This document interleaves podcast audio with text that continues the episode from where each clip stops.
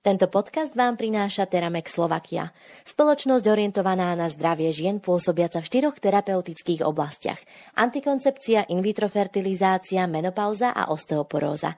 Teramex, staráme sa o zdravie žien.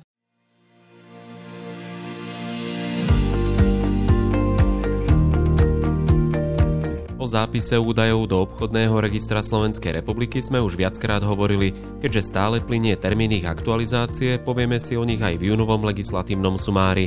Rovnako budeme hovoriť o vystavovaní a preplácaní elektronických péniek. Spozornieť by ste mali pri novele zákona o úhradách liekov, zdravotníckých pomôcok a dietetických potravín. Novela zákonníka práce, ktorá je v parlamente, má zabezpečiť transparentnosť a predvídateľnosť vykonávanej práce.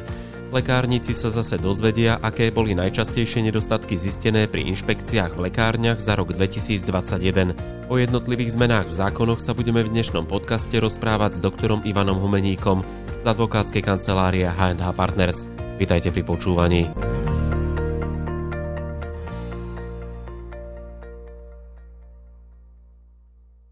Ambulancie alebo lekárne, ktoré podnikajú formou SROčky, ak si do konca mája v elektronickej schránke nenašli informáciu od obchodného registra, tak by si mali skontrolovať svoje údaje v obchodnom registri a ak sú neúplné, tak do konca septembra musia odstrániť nedostatky, ktoré tam sú. Ak by si mohol niečo bližšie o tom povedať.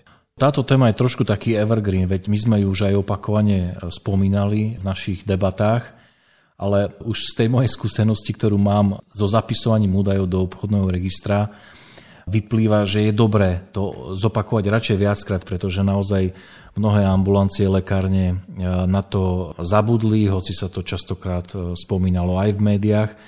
A takže je dobré možno pripomenúť, že v akom režime sme a, a vlastne o čo v tomto prípade ide. Takže krátky sumár. V roku 2020 bola prijatá novela zákona o obchodnom registri aj obchodného zákonníka, ktorá vlastne okrem iných vecí spôsobila to, že do obchodného registra sa zapisujú aj dátumy narodenia a rodné číslo aj pri konateľoch. A súčasne sa stanovilo to, že ak už sú zapísané pri tých spoločnostiach, ktoré už sú zapísané v obchodnom registri, ak tieto údaje tieto spoločnosti nemajú zapísané, je, to znamená, že pri štatutároch dátum narodenia a rodné číslo, tak to musia doplniť. A najprv tam bol daný termín do konca septembra 2021, ale nakoľko mnohé spoločnosti tento termín vlastne prešvihli, to znamená, že nestihli, zabudli, nevšimli si, tak sa stalo to, že, že štát prislúbil, že teda bude sám ako keby z vlastnej vôle alebo rozhodnutia sa snažiť zistiť, že pri tých spoločnostiach, ktoré to nedoplnili, či sa tieto údaje dajú doplniť z podkladov, ktoré obchodný register má a pokiaľ sa zistilo, že pri tých spoločnostiach, kde sa to dalo ako keby prezistiť, že tieto údaje sú, takže samotný obchodný register tieto údaje ku štatutárnym orgánom zapíše. A teraz je podstatná tá vec, že ak obchodný register mal dostatočné podklady na to, aby vlastne k štatutárnym orgánom, to sú v prípade spoločnosti s rušeným obmedzením konatelia, ak mohol zapísať e, dátum narodenia rodné čísla, to znamená, že ako keby doplníte údaje, ktoré sa do obchodného registra majú zapisovať, tak to urobil a súčasne tieto spoločnosti o tom informoval elektronickou poštou vlastne na Slovensko SK do elektronickej stránky danej spoločnosti. S tým, že táto, tento proces mal zbehnúť do konca mája 2022. Čo je z môjho pohľadu trošku nešťastné je to, že e, v podstate asi ten spôsob mal byť prijatý taký, že reverzný, že in, inak to malo byť urobené, pretože e, skôr tú informáciu potrebujú, či, či sa podarilo teda získať údaje a zapísať, hej, e, teda samostatne zo strany obchodného registra. Skôr túto informáciu potrebujú spoločnosti, pri ktorých sa to nepodarilo. To znamená, že ak si lekár, lekárnik, a tento údaj nemáš zapísaný v obchodnom registri pri svojej spoločnosti, pri svojich štatutárnych orgánoch, tak skôr e, by ťa zaujímalo, že sa to nepodarilo v prípade tvojej spoločnosti, ako to, že sa to podarilo. Pretože v podstate ten proces je následne taký, že u koho sa to nepodarilo, to znamená, že komu obchodný register túto správu nedoručil, že tieto údaje už zapísal, tak to musí urobiť sám do konca septembra 2022. No a vlastne Problém je v tom, že u ktorých sa to nepodarilo a keďže im vlastne štát ani nepošle ako keby také upozornenie, že pozor, v vás sa to nepodarilo, urobte si to sami. Pardon, tak by si to mali skontrolovať tým, že si pozrú v obchodnom registri, či je to v poriadku. Ak tam majú červený krížik, tak to v poriadku Presne nie. tak, ale v tom, v tom ja vidím ako keby trošku problém, že nie je to úplne domyslené dobre, ako z takého praktického pohľadu. Lebo to upozornenie by malo, že sa nepodarilo, skôr malo prísť e, tým osobám alebo tým právnickým osobám, pri ktorých to nebolo možné zo strany štátu vlastne urobiť samostatne. Takže preto má zmysel ako keby o tejto veci hovoriť, pretože snaď nás počúvajú lekári, lekárnici, e, ktorí teraz na základe možno že aj týchto informácií si povedia, že aha, že tak si to radšej idem pozrieť, na obchodný register, či to mám zapísané a keď to nemám zapísané, tak viem, že to musím do toho 39.2022 urobiť. Za oznámenie údajov do obchodného registra sa neplatí poplatok, ale je však možné, že bude potrebné zmeniť alebo upraviť zakladateľské listiny.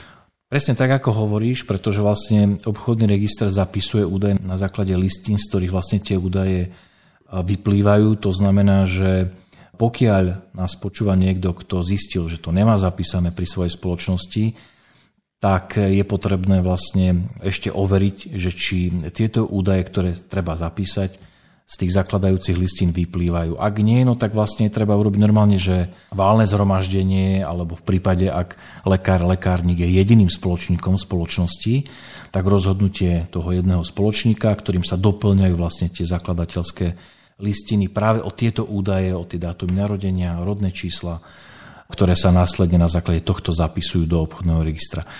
A ja by som ešte možno povedal jednu naozaj praktickú vec, ktorú si ty spomenul, a to je taká blbosť, ale ono to môže trošku miasť, lebo aj s tým sa niekedy na nás ešte obracajú klienti, ktorým sme robili tento zápis do obchodného registra, teda to zosúladenie údajov, že čo vlastne treba na tom obchodnom registri si skontrolovať.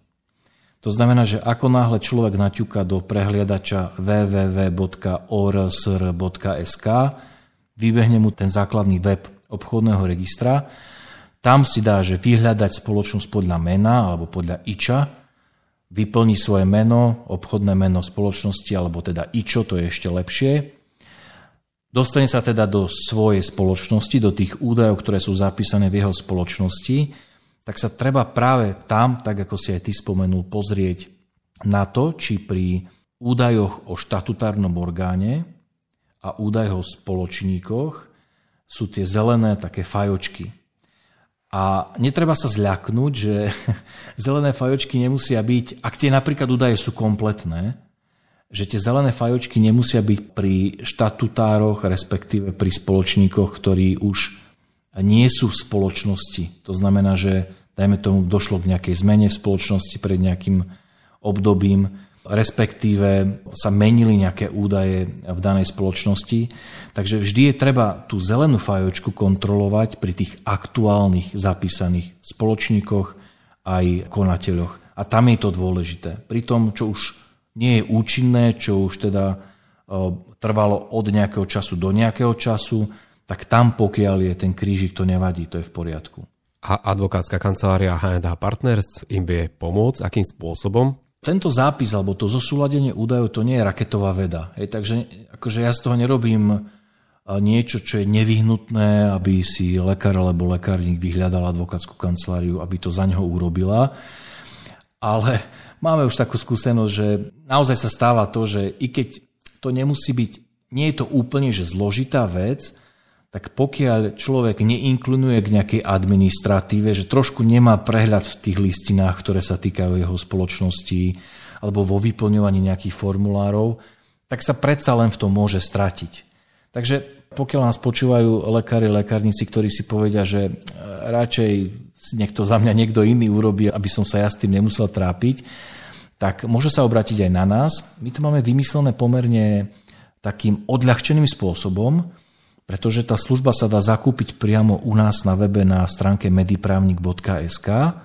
Tam, keď si kliknete na dokumenty pre vás, tak hneď mám taký dojem, že prvý z dokumentov je zosúladenie údajov. A normálne si to vlastne kúpite, si to hodíte do košíka, zaplatíte kartou a už sa vám ozvú ľudia od nás kancelárie, ktorí vám pošlú všetky veci, už s vami odkomunikujú a vlastne zriešia všetko, čo je potrebné. Takže podstate sa to dá riešiť aj týmto spôsobom. 1. júna je možnosť vystavovať PNK elektronicky priamo v e-zdraví, stále však platí možnosť vystaviť aj pôvodné štvordielne tlačivo. Na čo by si lekári mali dať pozor pri vystavovaní elektronických peniek a čo pre nich platí? Tak my vlastne do 1.6.2023 máme prechodné obdobie, v ktorom lekári, ktorí doteraz vystavovali PN, si môžu vybrať, či budú vystavovať e, potvrdenie o dočasnej práce neschopnosti štandardne, to znamená, že nazvieme to konzervatívnym spôsobom, tak ako doteraz, to znamená, že využijú práve to tlačivo sociálnej poisťovne,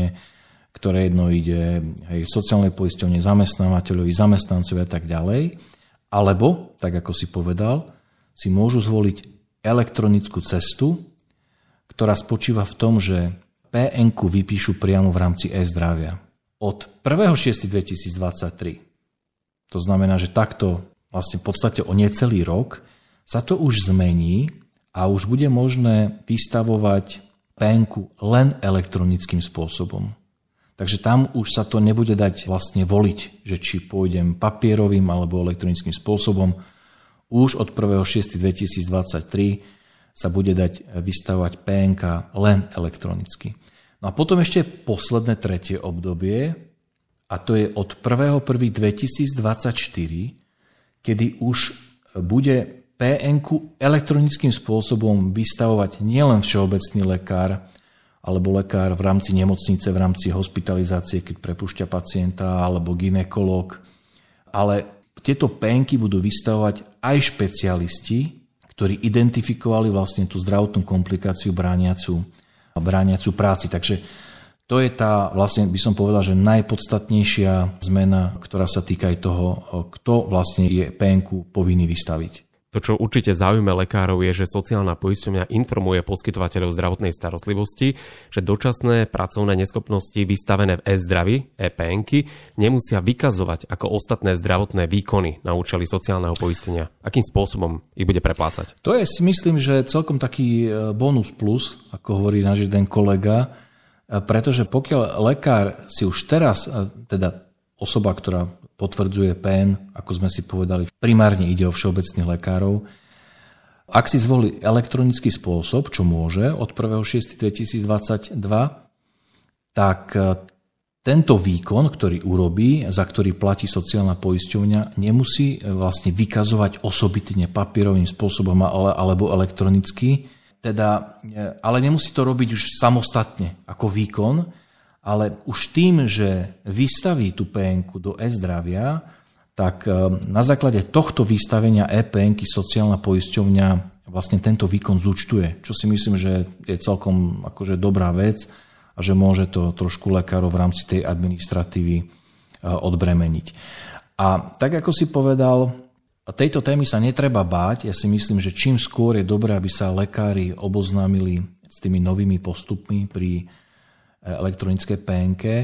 A je dobré, aby možno ako prvý krok urobili to, že si pozreli na stránke sociálnej poisťovne manuál, ktorý tam je. Je to veľmi jednoduchá prezentácia, ktorá však e, takým efektívnym spôsobom oboznámi e, lekára s tým, že aké sú tie pravidla platné a čo má robiť v tých jednotlivých situáciách. Tým, že sociálna poisťovňa vlastne je schopná zúčtovať ten výkon už na základe toho, že lekár vystaví EPN do e-zdravia, je spojená ešte jedna vec, na ktorú je dobre upozorniť a vlastne o ktorú žiada aj sociálna poisťovňa a síce tí poskytovateľia, ktorí neoznámili sociálnej poisťovni číslo bankového účtu, tak by tak mali urobiť. Aj pretože ak tá sociálna poisťovňa nepozná bankový účet, tak v podstate napriek tomu, že už len na základe toho vystavenia do e-zdravia by mala zúčtovať a teda zaplatiť vystavenie epn tak pokiaľ nemá ten bankový účet, tak tie peniaze nevie poslať. Takže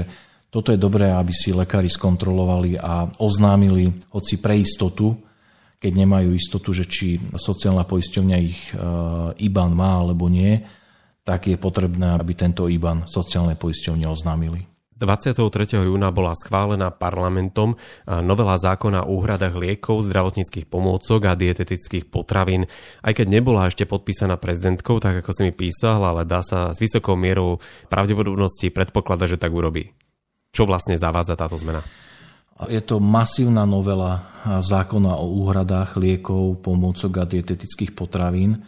Ona len ten samotný text, ktorý bol schválený Národnou radou, má 59 strán. A to si zober, že to sú v niektorých častiach len také body, že vypúšťa sa písmeno C. Hej. Do, na konci vety sa doplní ja neviem, pár slov. E, sú tam samozrejme aj časti, ktoré obsahujú kompletné paragrafové časti, nové, ale tým chcem povedať, že skutočne už len z rozsahu je zrejme, že ide o masívnu zmenu zákona o úhradách.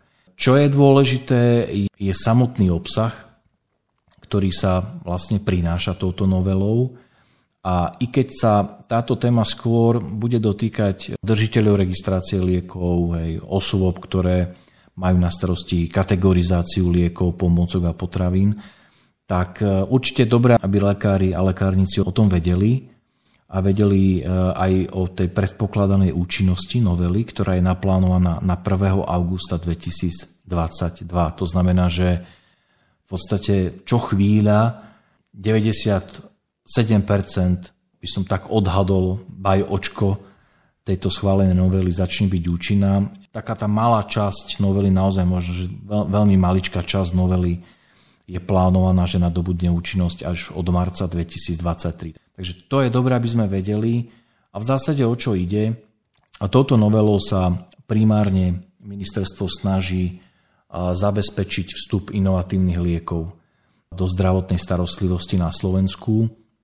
To znamená, že k tomu sú prijaté rôzne opatrenia, ktoré majú zaručiť to, aby sa aj drahé lieky, nové lieky mohli na Slovensko dostať. Ono jedna vec je, a to sme si tiež už viackrát vlastne v týchto našich podcastoch hovorili, jedna vec je to, že liek je zaregistrovaný na území Slovenska, to znamená, že je ho možné legálne použiť. To, že lekár použije takýto zaregistrovaný liek v rozsahu jeho registrácie, tak je to možné, lebo je registrovaný. Druhá vec je však, že kto za tento liek bude platiť. A práve toto rieši vlastne zákon o úhradách, pretože on stanovuje podmienky, ktoré sa majú uplatniť na to, aby sa registrovaný liek dostal do zoznamu kategorizovaných liekov, vice versa to platí aj pre pomôcky a pre potraviny, a stanovuje rôzne podmienky vzťahujúce sa na to, že ktoré lieky je možné vlastne hradiť z verejného zdravotného poistenia. Takže toho sa tá novela týka. Ešte možno čo viac, ako keby možno prakticky pocitia poskytovateľa zdravotnej starostlivosti sú zmeny, ktoré sa týkajú ich žiadosti o tzv. osobitné úhrady zo strany zdravotnej poisťovne. V prípade liekov, ktoré by mali byť použité nad rámec indikačných alebo preskripčných obmedzení, alebo žiadosti o úhradu ceny lieku, ktorý nie je zaradený do zoznamu kategorizovaných liekov, to sa týka aj potravín a pomôcok, a tá zmena spočíva v tom, že sa stanovujú také prísnejšie podmienky, ktoré musí poisťovňa splniť, keď o týchto žiadostiach zo strany poskytovateľov rozhoduje. A plus sa zavádza aj to, že ak poisťovňa odmietne uhradiť takúto liečbu, tak je možné podať odvolanie, čo je úplne že novinka, to doteraz nebolo, a súčasne sa zavádza aj informačná povinnosť poisťovne vo vzťahu k verejnosti, že musí poisťovňa informovať aké žiadosti schválila, aké boli dôvody, ktorí tomu viedli a tak ďalej. Takže toto za mňa napríklad pre poskytovateľov je dobre vedieť, že aj v tej časti tých osobitných úhrad sú, e, sú vlastne v tejto novele prijaté viaceré dôležité zmeny. Ja ešte pripomeniem, že v pripomienkovom konaní sú aj vyhlášky. E, jedna je o stanovení prahovej hodnoty podsudovaného lieku a druhá je o spôsobe určenia štandardnej dávky liečiva a uhrady za ňu a tiež o kategorizácii ústavnej starostlivosti. A tu by som sa pozastavil, že čo je vlastne cieľom tejto vyhlášky? Tak e, táto vyhláška vlastne nadvezuje na ten, by som povedal, že taký reformný zákon týkajúci sa a kategorizácia zdravotnej starostlivosti, ktorý bol prijatý koncom roka 2021 a jej cieľom je stanoviť zoznam programov ústavnej zdravotnej starostlivosti pre konkrétnu úroveň nemocnice takisto aj spôsob určenia medicínskej služby a popis zaradenia medicínskej služby do programov, súčasne aj zoznam medicínskych služieb so zaradením do programov a podmienky poskytovania ústavnej zdravotnej starostlivosti v nemocnici. Táto vyhláška takisto je zameraná na riešenie indikátorov kvality ústavnej starostlivosti a ich cieľových hodnôt a takisto sa týka aj otázok personálneho zabezpečenia a materiálno-technického vybavenia pre tie jednotlivé úrovne nemocníc. Takže ona sa zameriava na také úplne že detaily tej zákonnej úpravy, ktorá bola prijatá koncom roku 2021 parlamente je novela zákonníka práce, ktorou sa má zabezpečiť transparentnosť a predvídateľnosť vykonávanej práce. Mňa pri čítaní tohto materiálu zaujalo to, že sa tam zavádza inštitút otcovskej dovolenky, takisto je možné stanovenie neplatnosti konkrétnych ustanovení pracovnej zmluvy. Ak by si mohol povedať niečo bližšie k tomu. Práve tie navrhované časti, ktoré sa týkajú úpravy neplatnosti, sú z môjho pohľadu v podstate pomerne zaujímavé aj pre prax eh, v rámci poskytovania zdravotnej starostlivosti. Pretože to, čo sa navrhuje, eh, sa týka toho, že pracovná zmluva, ak bude obsahovať záväzok mlčanlivosti zamestnanca o jeho pracovných podmienkach, v ktorých súčasťou je napríklad aj mlčanlivosť o mzdových podmienkach, tak v tejto časti je neplatná. To si treba preložiť vlastne do toho jazyka, že niekedy majú zamestnávateľia tendenciu ako keby si držať pod pokličkou tie podmienky a mzdové podmienky, ktoré dávajú jednotlivým zamestnancom, napríklad ktorí pracujú na rovnakej úrovni, respektíve teda majú rovnaký popis tej práce, ktorú vykonávajú, z rôznych dôvodov. To znamená, že nemusíš proste vždy ako zamestnávateľ chcieť, aby ľudia, ktorí pracujú na jednej úrovni, vedeli o mzdových podmienkach svojich kolegov, pretože to môže spôsobovať tlak na zvyšovanie miest a tak ďalej. A čo sa navrhuje, je, aby ak zamestnávateľ takúto výhradu, respektíve uloženie takejto povinnosti mlčanlivosti do pracovnej zmluvy dá, tak aby táto časť bola v zmluve neplatná. To znamená, že ak aj by tam bola a zamestnanec o svojich napríklad mzdových podmienkach bude hovoriť so svojimi kolegami, čo nerad hovorí o svojich mzdových podmienkach, ale keby bol niekto takýto zdieľný, tak tá neplatnosť znamená, že zamestnávateľ nebude môcť e, takéhoto zamestnanca vlastne postihovať nejakými sankciami. Hej, len z titulu toho, že a však tu si to podpísal v pracovnej zmluve, tak nemôžeš hovoriť o svojich mzdových podmienkach. Teda, aj keď to v pracovnej zmluve bude, samozrejme, ak to prejde v rámci tej navrhovanej novely, tak v tejto časti bude pracovná zmluva neplatná. Takže pre zamestnanca z toho nebudú z porušenia takéhoto prípadného záväzku vyplývať nejaké sankcie zo strany zamestnávateľa. Mne teraz napadla jedna vec z praxe, ktorá, s ktorou si sa možno nestretol, ale niektoré firmy zvyknú dávať pri výpovedi alebo do zmluvy e, zakomponujú to, že ten zamestnanec prepustený nesmie si nájsť prácu v rovnakom odbore. To je akože právna blbosť už mnoho rokov i keď samozrejme e, je možné, že sa s tým ľudia stretávajú. Ja som sa zatiaľ s týmto v zdravotníctve zatiaľ nemal možnosť konfrontovať, že by zamestnávateľ takto ešte chcel nejako obmedzovať svojho minulého zamestnanca. Ale ak by sa to aj stalo, to je úplne neplatné ustanovenie. To mhm. znamená, že nie je možné obmedzovať zamestnanca po skončení pracovného pomeru aby sa uplatnil hoci v tej istej práci u nejakého iného zamestnávateľa. Toto je úplne neplatné ustanovenie. Jednou z navrhovaných zmien je aj výkon inej zárobkovej činnosti mimo určený pracovný čas. Ako to vlastne je? Čo predkladateľ navrhol, aby parlament schválil je to, aby sa vlastne do tých úvodných ustanovení zákonníka práce vložil nový odsek, kde sa priamo zakazuje zamestnávateľovi zakazovať mimo určeného pracovného času aby zamestnanec vykonával inú zárobkovú činnosť. To znamená, že čo sa navrhuje to, aby to zamestnávateľ nemohol urobiť. Nemôžete jednoducho zamestnať, keď to prejde v parlamente samozrejme, nemôžete zamestnávateľ teda obmedzovať, aby si po skončení toho pracovného času, ktorý máš dohodnutý v pracovnej zmluve, robil inú zárobkovú činnosť. Čo vlastne nemôže alebo môže robiť ten zamestnanec?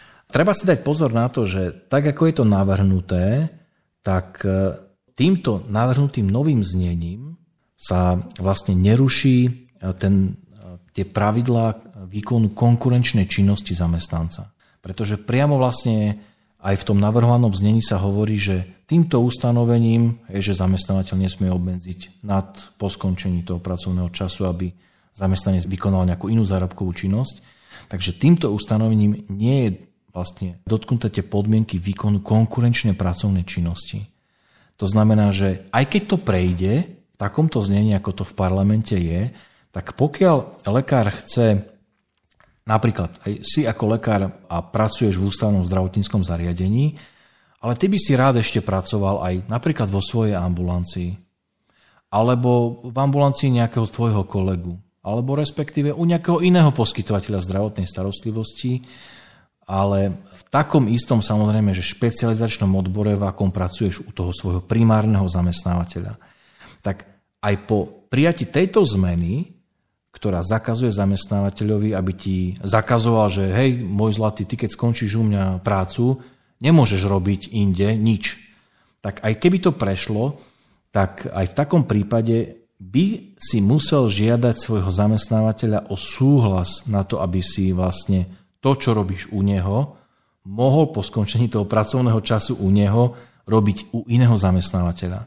Takže toto tam vlastne ostáva, aby sme si to neplietli, hej, že tým sa ako keby sa rušia tie podmienky alebo teda nevyhnutnosť získať u zamestnávateľa súhlas s výkonom konkurenčnej pracovnej činnosti u niekoho iného. Takže toto by tam malo ostať tak, ako to je teraz. Rezort zdravotníctva každoročne určuje e, opatrenie výšku náhrady za bolesť a stiaženie spoločenského uplatnenia, ako je to pre rok 2022.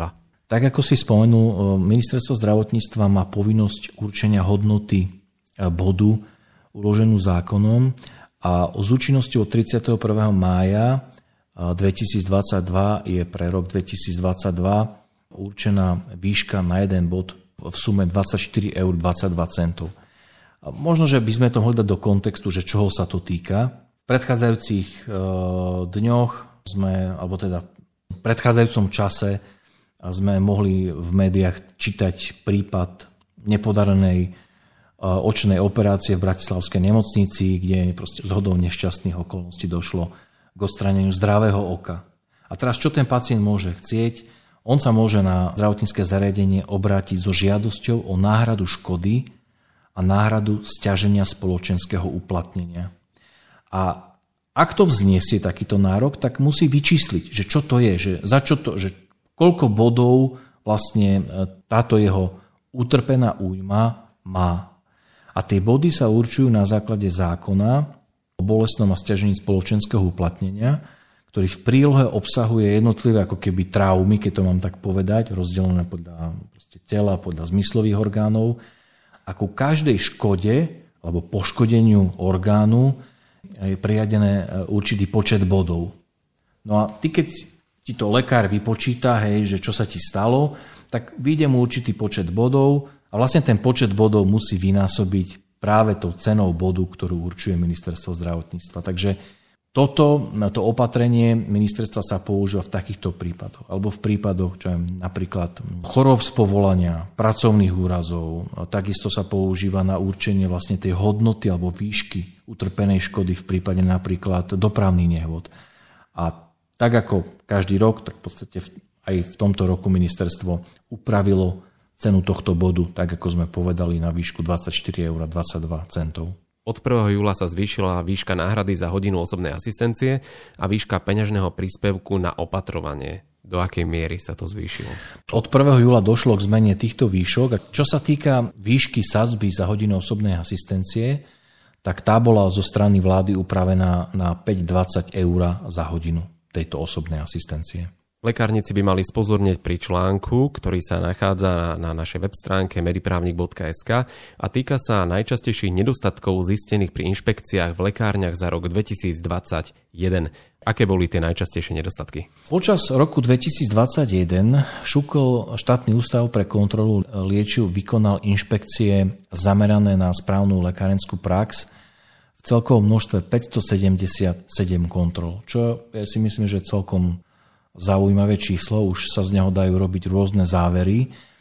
A na stránke ústavu je vlastne e, zverejnená správa ktorá teda popisuje činnosť ústavu za rok 2021 a práve jedna jej z častí sa venuje výsledkom týchto kontrol. No a platí jedno dobré známe príslovie, že najlepšie sa je učiť na chybách iných, takže z môjho pohľadu je vždy dobré sa pozrieť na výstupy z kontrol a pozrieť si, že čo bolo zo strany toho kontrolného orgánu identifikované ako najviac frekventované pochybenie. Takže určite je dobré, aby si to lekárne pozreli, nakoľko je to dostupné priamo na stránke šuklu.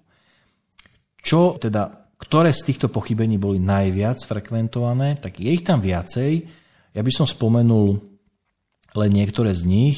Napríklad bolo identifikované to, že sa lekárne podielajú na nedovolenom reexporte liekov, boli identifikované neplatné povolenia, respektíve nevyznačené zmeny v povolení na omamné psychotropné látky a v povoleniach na určené látky, tu si treba naozaj dávať pozor, lebo toto sú také, by som povedal, že administratívne pochybenia, ktoré sú z môjho pohľadu naozaj že zbytočné. Hej, že oni sú zvyčajne vyvolané tým, že v lekárni to nemá pána, ako keby som, hej, keď to tak jednoducho poviem, že nie je jasne stanovené, kto v rámci lekárne zodpovedá za to, aby tieto povolenia boli vždy platné, aby boli košer, aby tie údaje, ktoré sú na nich uvedené, boli aktuálne. Teda ak mi odchádza niekto z lekárne, ktorého údaje sú v tom povolení uvedené, tak to znamená, že ja vlastne musím vykonať potrebné kroky, aby som vlastne si tieto údaje v týchto povoleniach zaktualizoval.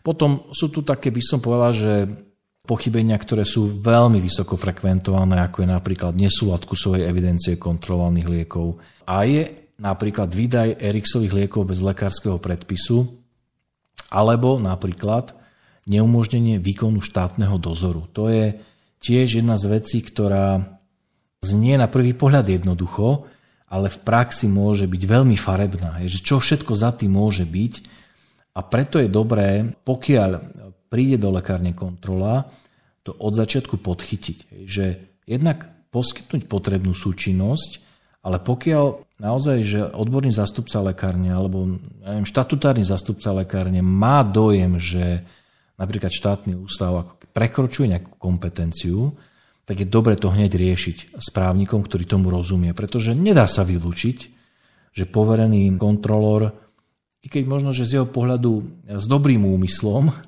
ale že prekročí niektoré zákonné oprávnenia, ktoré má.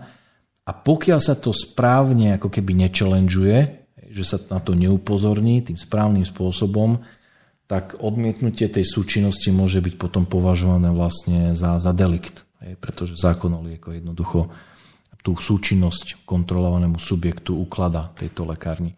Potom tu napríklad boli e, ako jedno z takých frekventovaných pochybení bolo identifikované to, že odborný zástupca lekárne nemal dosah na riadenie objednávok, príjmu kontroly a všetkých tých procesov, ktoré ako odborný zástupca má povinnosť v rámci lekárne mať pod dohľadom a ich ovplyvňovať.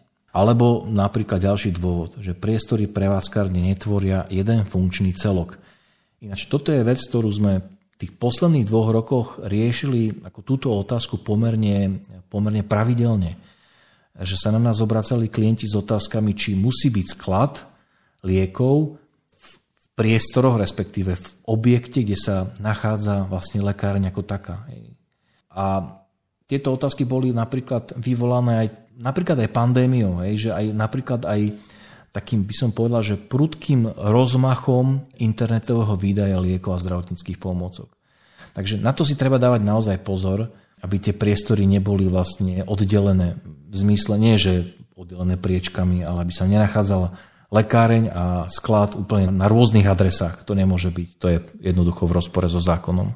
Čo by som ešte možno, že spomenul, je to, že boli identifikované pochybenia v podobe nesprávne vedených kníh o mamných psychotropných látok alebo vydávanie liekov na predpis farmaceutickými laborantmi, čo vlastne predstavuje prekročenie tej odbornej kompetencie, nakoľko farmaceutický laborant môže vydávať pri liekoch len lieky, ktoré sú bez predpisu. Takže to sú, by som povedal, že také najviac e, spomínané porušenia zákona, Ale určite si je dobre to pozrieť a možno, že si nastaviť také zrkadlo, že či náhodou, že ako lekáreň, či sa náhodou niekde v týchto veciach nenachádzam, že mi to možno nenapadlo, že aha, že fúha, že toto nemáme poriešené, lebo mnohé z týchto vecí majú naozaj by som povedal, že taký, uh, taký prevádzkový charakter.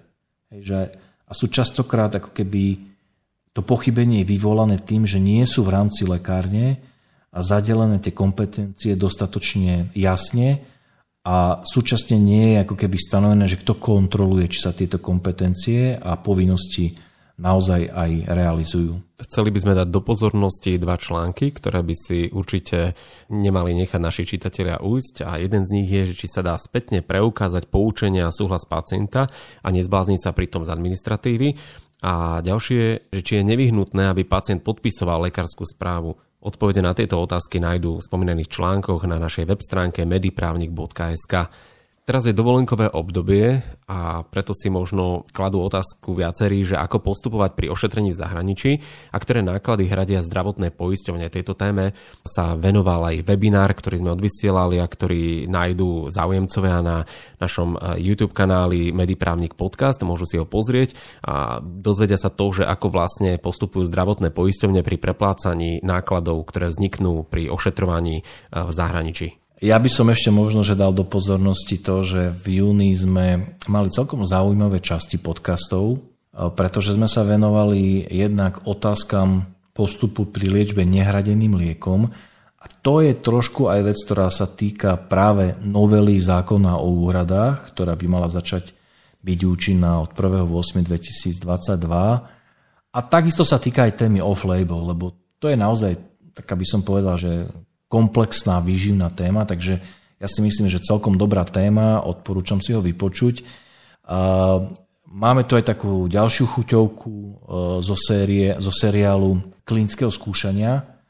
V júni sme e, vlastne uverejnili ďalšiu časť tohto seriálu, ktorá sa venuje dôležitosti informovaného súhlasu v klinickom skúšaní. Aj v tomto dieli bol hosťom našej debaty pán doktor Ivan Majerčák, kardiolog, ktoré sa dlhé roky venuje klinickému skúšaniu a v tomto podcaste hovoril o svojich skúsenostiach, o svojich takých grifoch, to znamená, že všetci lekári, ktorí sú skúšajúci, začínajú, hlavne tí, ktorí začínajú alebo ktorí by chceli byť skúšajúcimi v klinickom skúšaní, tak odporúčam sa učiť od majstrov. Za mňa naozaj veľmi vydarená časť, ktorá ponúka také praktické pohľady práve na informovaný súhlas a prečo je dôležité venovať mu čas.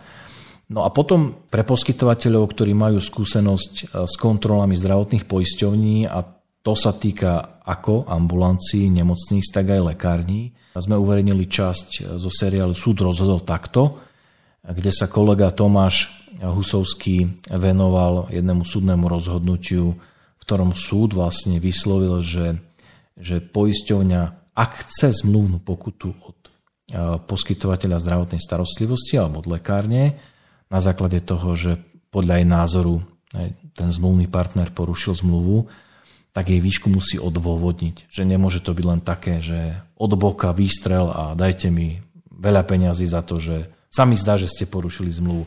Takže toto je také praktické rozhodnutie z praxe, taká kazuistika, ktorá sa možno, že naozaj bude týkať viacerých našich poslucháčov, ktorí mali takúto skúsenosť. Alebo možno, že takouto skúsenosťou práve prechádzajú, čo sa týka kontrol. Budeme radi, ak naši poslucháči, a nielen oni, ale ich kolegovia a kolegyne budú sledovať našu web stránku mediprávnik.sk, taktiež e, rôzne platformy, kde máme podcasty, webináre a dozvedia sa veľa užitočných informácií pre svoju prax.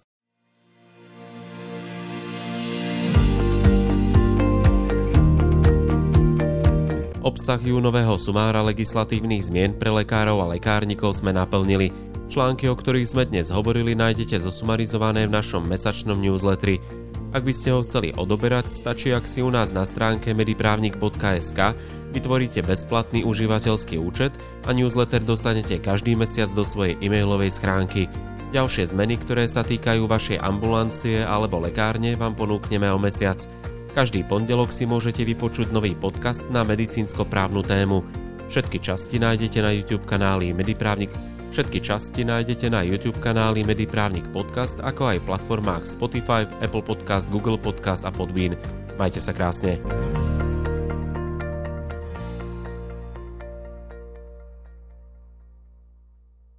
Tento podcast vám priniesol Teramex Slovakia. Spoločnosť orientovaná na zdravie žien pôsobiaca v štyroch terapeutických oblastiach. Antikoncepcia, in vitro fertilizácia, menopauza a osteoporóza. Teramex staráme sa o zdravie žien.